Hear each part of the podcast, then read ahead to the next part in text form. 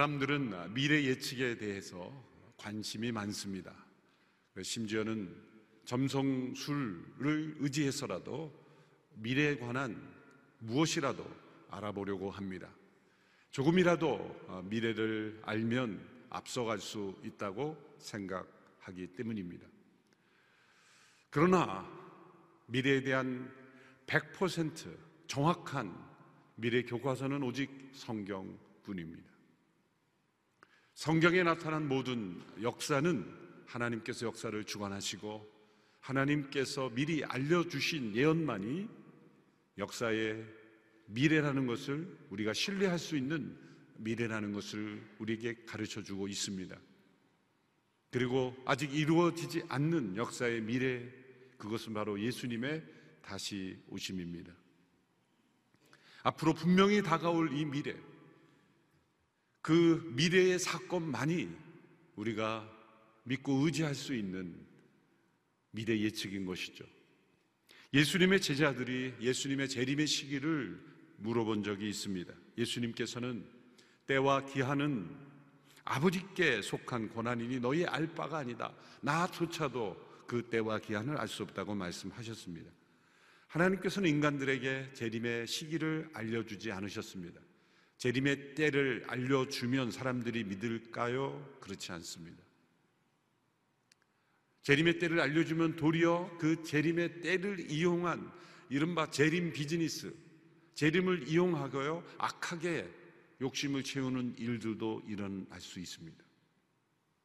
게으른 청직일수록 주인이 어느 때 오는지에 관심이 많습니다.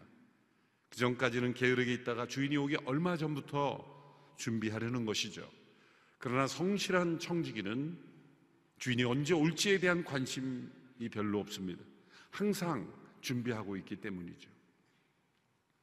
노아가 방주를 지으라는 하나님의 명령을 받았을 때 언제 홍수가 올 것이라는 것에 대해서는 하나님으로부터 계시를 받지 않았습니다. 그것이 노아에게 있어서는 어려운 점이었을 겁니다. 그런 노아의 위대한 믿음은 언제 홍수 심판이 임할 줄 몰랐지만 순종했다는 것입니다. 언제 홍수가 올지 알려주었으면 사람들이 믿었을까요? 그렇지 않았습니다. 그 역시 농담으로 여겼을 겁니다. 성경에 보면 사람들이 노아가 방주로 들어가기 전날까지도 들어가던 날까지도 깨닫지 못했다. 그러니까 비가 내리는 중에도 사람들이 믿지 않았다는 거죠. 오늘 이 시대 문제는 재림의 때를 몰라서가 아니라 그 재림의 약속 자체에 대한 믿음이 없는 것이고 또 믿는 이들은 예수님의 그 재림을 기다리고 사모하고 간절히 바라고 있지 않다는 것입니다. 현실에 만족한 채 재림을 기다리는 신앙 자체가 사라져 버린 것이 문제입니다. 베드로 후서 3장 11절 12절의 말씀을 함께 읽습니다. 시작. 이 모든 것이 이렇게 해체될 것이니 여러분은 어떤 사람이 되어야 하겠습니까? 여러분은 거룩한 행실과 경건함으로 하나님의 날이 임하기를 바라며 간절히 사모하십시오. 그날에 하늘이 불에 타 해체되고 그 구성 물질들이 불에 녹아 버릴 것입니다. 언젠가 이 하늘과 땅이 해체되고 새 하늘과 땅이 임할 때가 있을 것인데 그때에를 준비하는 우리의 자세, 거룩한 행실과 경건함이라는 것이죠. 그것은 불에 다 모든 것이 해체되어도 남을 수 있는 것이 무엇인가? 마지막 심판이 이루어질 때도 그 심판 속에서도 견딜 수 있는 그것은 무엇인가? 그것은 바로 거룩이라는 것이죠. 경건이라는 것입니다. 오늘 본문에서도 그리스도께서 다시 오실 때 그분을 맞이하는 가장 중요한 준비는 우리 자신의 영과 혼과 몸을 흠이 없이 거룩하게 지키는 것이라고 말씀합니다. 오늘 본문 대사로니가 전서 5장 23절의 말씀을 함께 읽겠습니다. 시작. 평강의 하나님께서 친히 여러분을 온전히 거룩하게 하시고 우리 주 예수 그리스도께서 오실 때 여러분의 영과 혼과 몸을 다 흠이 없게 지켜주시기를 빕니다. 평강의 하나님께서 친히 여러분을 온전히 거룩하게 하시고 이 주 예수 그리스도께서 다시 오실 때 우리 영과 혼과 몸을 흠이 없게 지켜주시기를 기도하고 있습니다. 어떤 모임에 가면 그 모임이 요구하는 복장이 있습니다. 우리가 드레스 코드라고 흔히 말하죠. 또 어떤 기관이나 학교 단체에서 활동하려면 그 단체와 공동체가 존중이 여기는 그 단체의 명예를 지키기 위하여 지켜야 되는 소위 언어 코드가 있죠. 명예 규율입니다. 명예 헌작입니다. 그렇다면 그리스도께서 다시 오심을 기다리는 성도들의 삶에서 요구되는 거룩한 삶의 코드가 있습니다. 그래서 저는 holiness code다 이렇게 이름을 붙여봤습니다. 거룩한 삶의 규율. 이 거룩한 규율의 공통점은 어느 시대, 어느 문화, 어느 상황 속에서도 항상 있어야 하는 것입니다. 상황이 변하게 만들 수 없는 모습, 흘러가는 시간 속에서도 변치 않는 모습, 언제나 변하지 않고 있어야 하는 모습입니다. 그것은 다시 오실 그리스도, 그분 앞에서 영과 혼과 몸이 흠이 없게 지켜지는 것입니다. 이 거룩한 삶의 코드, holiness code를 크게 세 부분으로 나눌 수 있습니다. 오늘 본문에 나타난 이 거룩한 정결한 경건한 삶의 영역을 세 가지로 영역으로 나눈다면 첫 번째 코드는 내면의 거룩, interior holiness 이렇게 분류할 수 있습니다. 우리 내면에 항상 변치 않고 변하지 않고 있어야 될 거룩의 모습 세 가지로 묘사하죠. 기쁨과 기도와 감사. 이 세 가지는 우리의 이 성도들의 영성에 있어서 언제나 존재해야 할 것이고 내가 이 기쁨과 기도와 감사 가운데 있지 않다면 일차적으로 하나님의 뜻 밖에 있는 것이다. 이는 그리스도 예수를 향한 너희를 향한 그리스도 예수 안에서 너희를 향한 하나님의 뜻이라 이렇게 말씀하셨습니다. 우리가 어떤 구체적인 하나님의 뜻을 구하기 전에 내 마음의 상태가 하나님의 뜻 가운데 있는가를 먼저 살펴보라는 것이죠.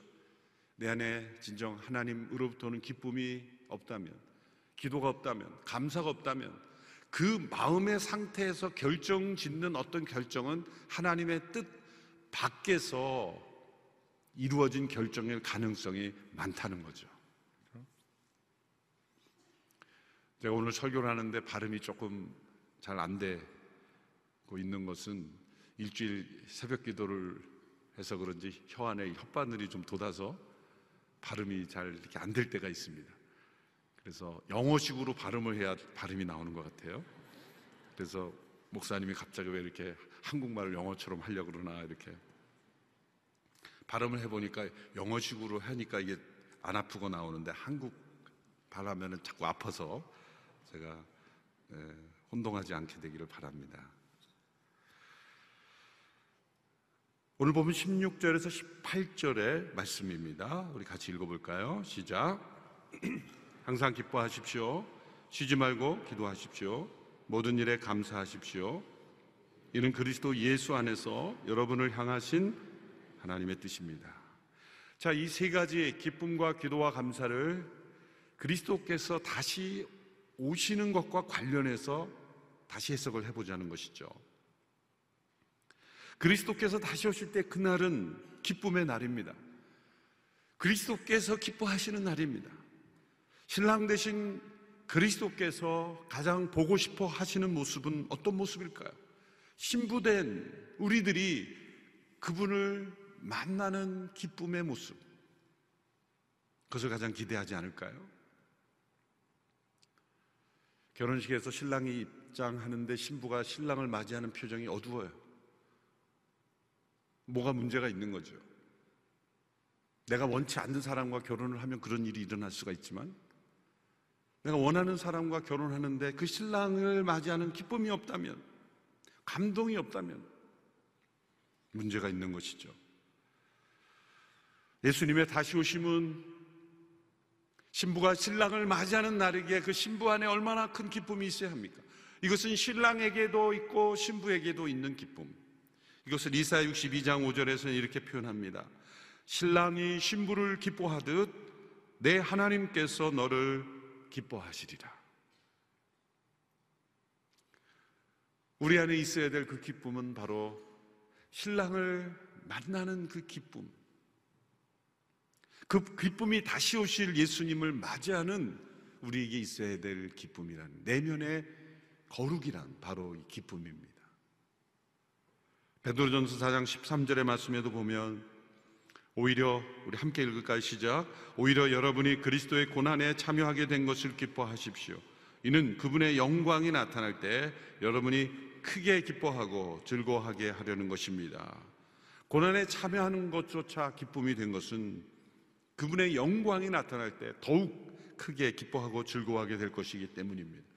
이 스포츠 경기에서 승리해서 기뻐하는 팀을 보면 그 기쁨의 강도는 곧 뭐와 비교하렵니까? 비교될 수 있습니까? 물론 그 승리의 보상이 클수록 기쁨도 크겠지만 대개 보면 훈련을 아주 힘들게 한 그 경기의 승리를 위해서 고난이라고 할 만큼 엄청난 수고와 애쓰고 그리고 훈련의 과정을 고되게 지난 선수일수록 기쁨이 더 큰 겁니다. 이 땅에서 우리가 겪는 고난 속에서 기뻐할 수 있는 것은 바로 우리의 기쁨을 더 크게 만들 수 있게 그것을 바라보며 기뻐하는 것이다. 또 두 번째 이 기도도 다시 오실 그리스도 그분과의 관계에서 해석해 보십시오. 다시 오실 그리스도를 바라보며 매일매일 그분과 교제하는 것 그것이 기도입니다. 우리가 기도 가운데 만나는 그 예수님은 마지막 때에 예수님이 오실 때에 만나는 분이 아닙니다. 예수님 다시 오실 때 이렇게 인사하는 분이 없게 되기를 바랍니다. 예수님 처음 뵙겠습니다. 그때가 처음 뵙는 게 되어서는 안 된다는 거죠. 다시 오실 그리스도, 그분을 성령 안에서 우리가 미리 매일매일 그분과 교제하는 것, 이것이 기도이죠. 그래서 여기서 기도하라 라고 말하는 헬라어 단어는 우리가 흔히 자신의 필요를 구하는 의미의 기도가 아니라 하나님의 뜻에 초점을 맞추어서 맞추어서 그분을 다시 만남으로 그분이 내 안에서 임재하시는 기도를 의미합니다. 셋째로 이 감사의 내용을 보시면 감사는 믿음의 표현이요 믿음의 절정이죠. 다시 오실 그리스도를 바라보는 믿음은 감사하는 믿음이어야 합니다. 믿음에는 세 가지 단계가 있죠. 첫 번째 단계는 자신의 문제와 필요를 가지고 하나님께 도움을 구하는 믿음. 그것도 믿음입니다. 또 두 번째 단계의 믿음은 자신의 문제를 하나님 앞에 가지고 나갔을 때 하나님의 원리에 순종함으로 기적과 응답을 체험하는 믿음입니다. 세 번째는 거기서 더 나아가서 감사로 하나님을 기쁘시게 하고 영광을 올려 드리는 것. 그것이 세 번째 단계의 믿음입니다. 일본 나가노현에 사는 미즈노 겐조라는 분이 있습니다. 이분이 초등학교 4학년 때 예상치 않은 뇌성마비로 전신이 마비되고 또 언어 능력도 상실하게 됩니다.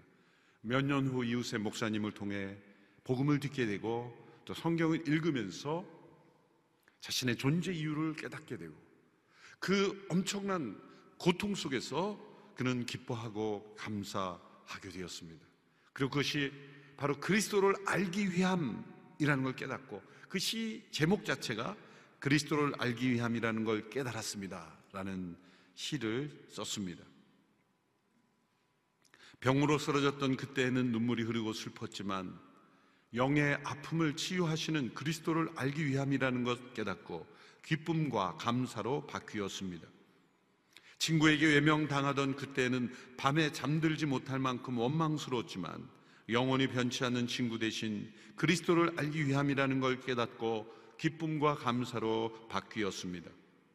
실수했던 그때는 마음이 혼란스러웠지만 모든 것을 속죄하신 그리스도를 알기 위함이라는 걸 깨닫고 기쁨과 감사로 바뀌었습니다.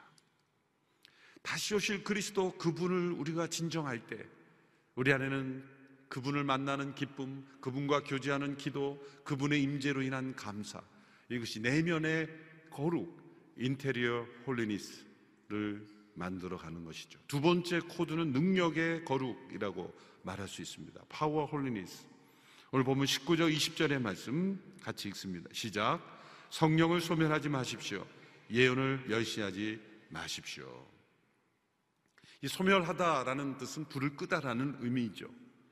그것은 성령님의 존재나 임재가 사라진다는 것이 아니라 성령의 능력이 나타나는 일을 우리가 방해할 수 있다는 것입니다. 왜? 성령님은 믿는 이 안에서 믿는 일을 통해 역사하시기를 기뻐하시기 때문입니다.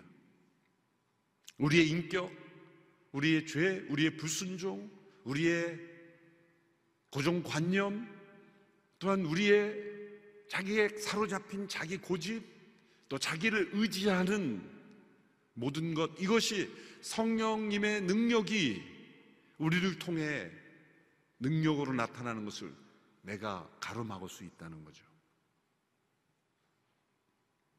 예언을 멸시하지 말라라는 말씀은 종교격자 장깔팽은 말씀이 전해지는 것, 말씀이 풀어 적용되는 것, 말씀에 나타난 예언적 하나님의 역사를 가로막는 것을 의미한다고 해석했습니다.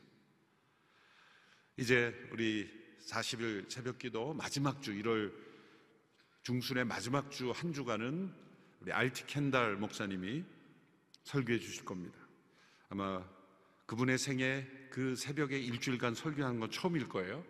그래서 진짜 그 새벽에 일주일 해야 되냐고 해야 됩니다. 그랬더니 기대를 가지고 아마 오실 겁니다. 근데 그분이 이 성령을 소멸하지 않는 삶이라는 책에서 이 성령님의 임재와 능력을 비둘기를 비유해 설명했죠. 그것은 예수님께 세례를 받으실 때 그 성령이 비둘기같이 내려 그 임하셨다라는 말씀이 있기 때문입니다. 그래서 제가 작년 성령의 바람 불기하서 새벽 기도에 또 이 이 내용을 설명했습니다만 이 비둘기라고 다 같은 비둘기가 아니죠. 공원 같은 데서 사람들이 먹을 것을 주면 뭐 과자나 빵가루를 던져주면 막 모여드는 그런 비둘기가 있어요. 사람들은 그런 비둘기가 더 반갑죠. 그 피전의 종류는 그런 비둘기입니다. 그리고 또 다른 비둘기는 아무리 먹을 것을 주고 하려고 해도 도리어 떠나고 우리가 다가갈수록 떠나는 이 더브라는 비둘기, 터틀 더브라는 비둘기는 아주 예민하고 섬세하고 그러나 온유하고 부드럽고 한 마리의 새와만 관계를 맺고 피조는 그냥 여러 마리와 짝을 짓기도 하지만 그건 순결하지 못한 거죠. 그러나 너브는 특별히 터틀 너브는 아주 평화롭고 온유하고 순결하고 정결하며 텃세를 부리지 않고 사람이 훈련시키거나 길들일 수 없는 그런 더부. 그 더부가 편안하게 있을 수 있도록 모든 것을 섬세하게 자리를 내어주지 않으면 그 더부는 임재하지 않는.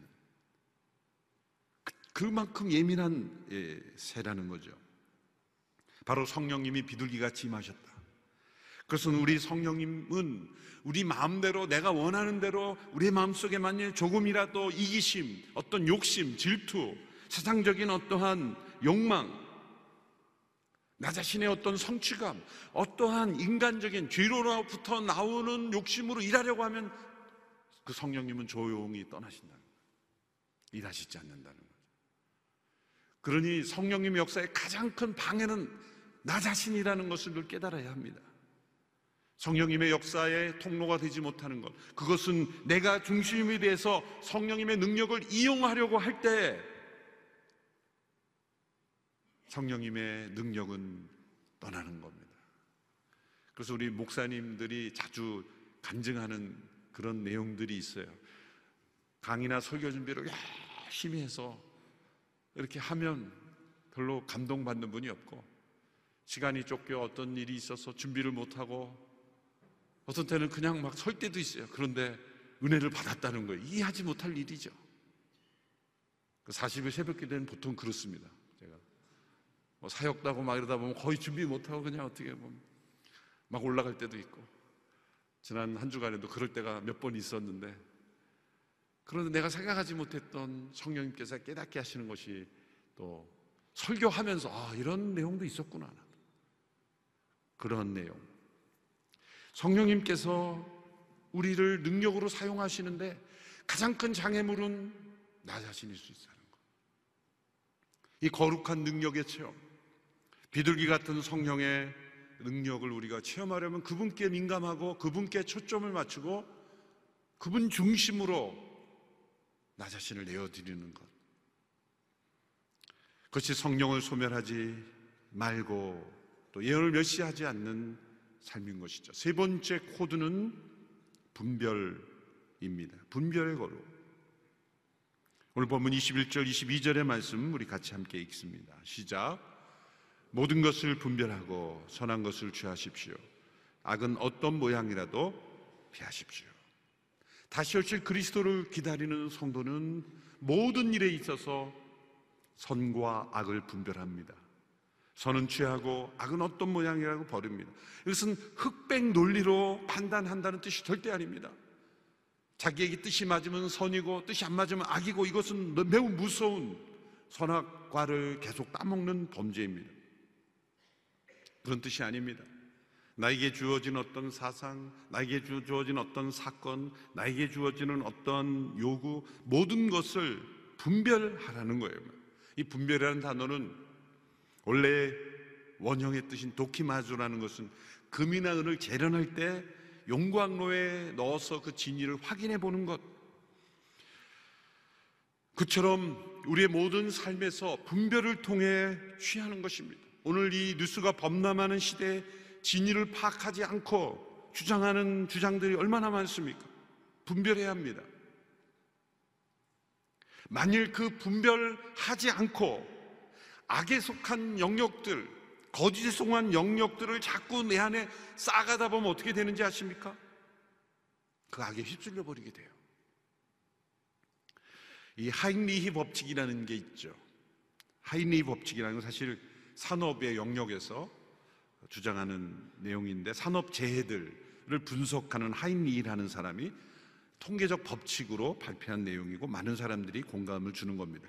그것은 어떤 큰 사건, 산업재해가 발생해서 한 명의 사망자가 났다면 그 처음의 사건이 아니라 그 전에 같은 원인으로 경상자, 같은 비슷하지만 그 경중은 다르지만 보다 가벼운 경상자가 29명 정도가 있었다는 거죠. 그리고 그 밑에는 같은 원인으로 부상을 당할 뻔한 잠재적 부상자가 300명이 있었을 것이다. 라고 충분히 추측할 수 있다는 거예요.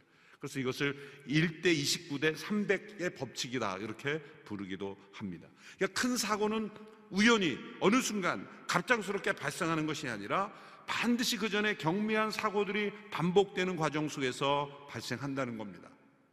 거꾸로 말하면 사소한 것들을 방치해 가서 누적될 때, 분별 없이 사소한 것들을 누적될 때 300번의 악을 분별하지 않고 받아들이면 29번에 그보다 더 큰 사고가 나고 29번의 분별력이 부족하면 한 번에 분별력 없는 큰 사고가 터진다는 거죠. 영적인 것도 마찬가지입니다. 사소해 보이는 모든 것들에서 선과 악을 분별하여 선은 버리고 악은 아, 선은 취하고 악을 버릴 때 우리의 삶은 흠이 없이 거룩하게 된다는 거죠. 큰 댐이 무너지는 것은 폭탄이 떨어져서가 아닙니다. 작은 틈이 났을 때 댐이 무너지듯이 우리의 삶에 아주 작은 흠도 없기를 하나님은 바라시고 기다리고 계십니다. 그리스도께서 다시 오실 때 세상이 해체될 때 해체되지 않을 수 있는 것은 작은 흠도 없는 거룩, 우리의 내면의 거룩, 능력으로 살아가고 그리고 분별력 있게 살아가는 거룩이 있을 때 우리는 이 땅에서 그리스도께서 다시 올 때 우리도 그와 같이 변화될 것을 믿습니다. 요한일서 3장 2절 3절의 말씀 함께 같이 읽습니다. 시작. 사랑하는 여러분, 이제 우리는 하나님의 자녀들입니다. 우리가 어떻게 될지는 아직 모르지만 그리스도께서 나타나시면 우리도 그분과 같이 될 것임을 우리는 압니다. 우리가 그분을 있는 모습 그대로 볼 것이기 때문입니다. 누구든지 그분을 향해 이 소망을 가진 사람은 그분께서 정결하신 것처럼 자신을 정결하게 합니다. 그리스도를 다시 만날 그 소망을 가진 사람은 자신을 정결하게 하고 또한 소망 가운데 능력으로 살아가고 분별력 있게 살아간다는 거죠. 조니 에릭슨 타다라는 분이 있습니다. 미국 분이죠. 10대 때 다이빙 사고로 전신이 마비됐습니다. 수십 년을 고통 속에 살았습니다. 이분을 소망 있게 한 것은 그리스도께서 다시 오실 때 자신의 영과 혼과 몸이 온전하게 될 소망, 그 소망이 그를 살렸고 그가 쓴 책, 또 그분이 쓴 글, 그분이 강연을 통해서 수많은 사람들이 소망을 얻죠. 그분의 간증의 일부입니다.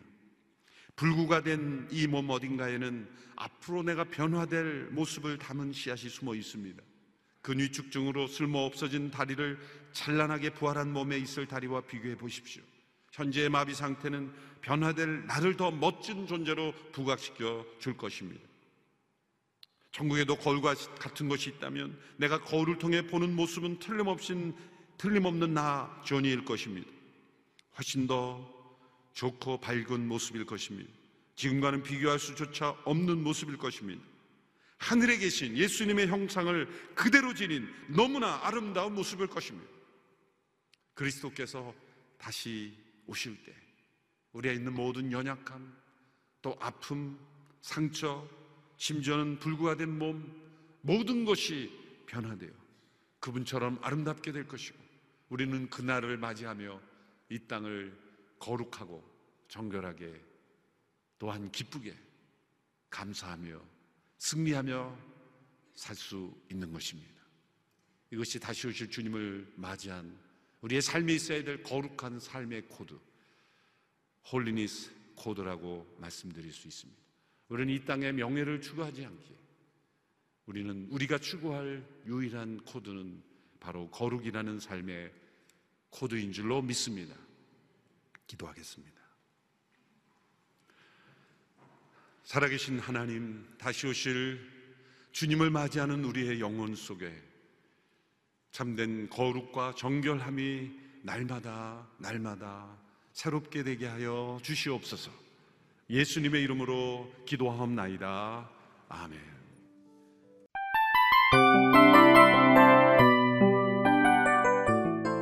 이 프로그램은 청취자 여러분의 소중한 후원으로 제작됩니다.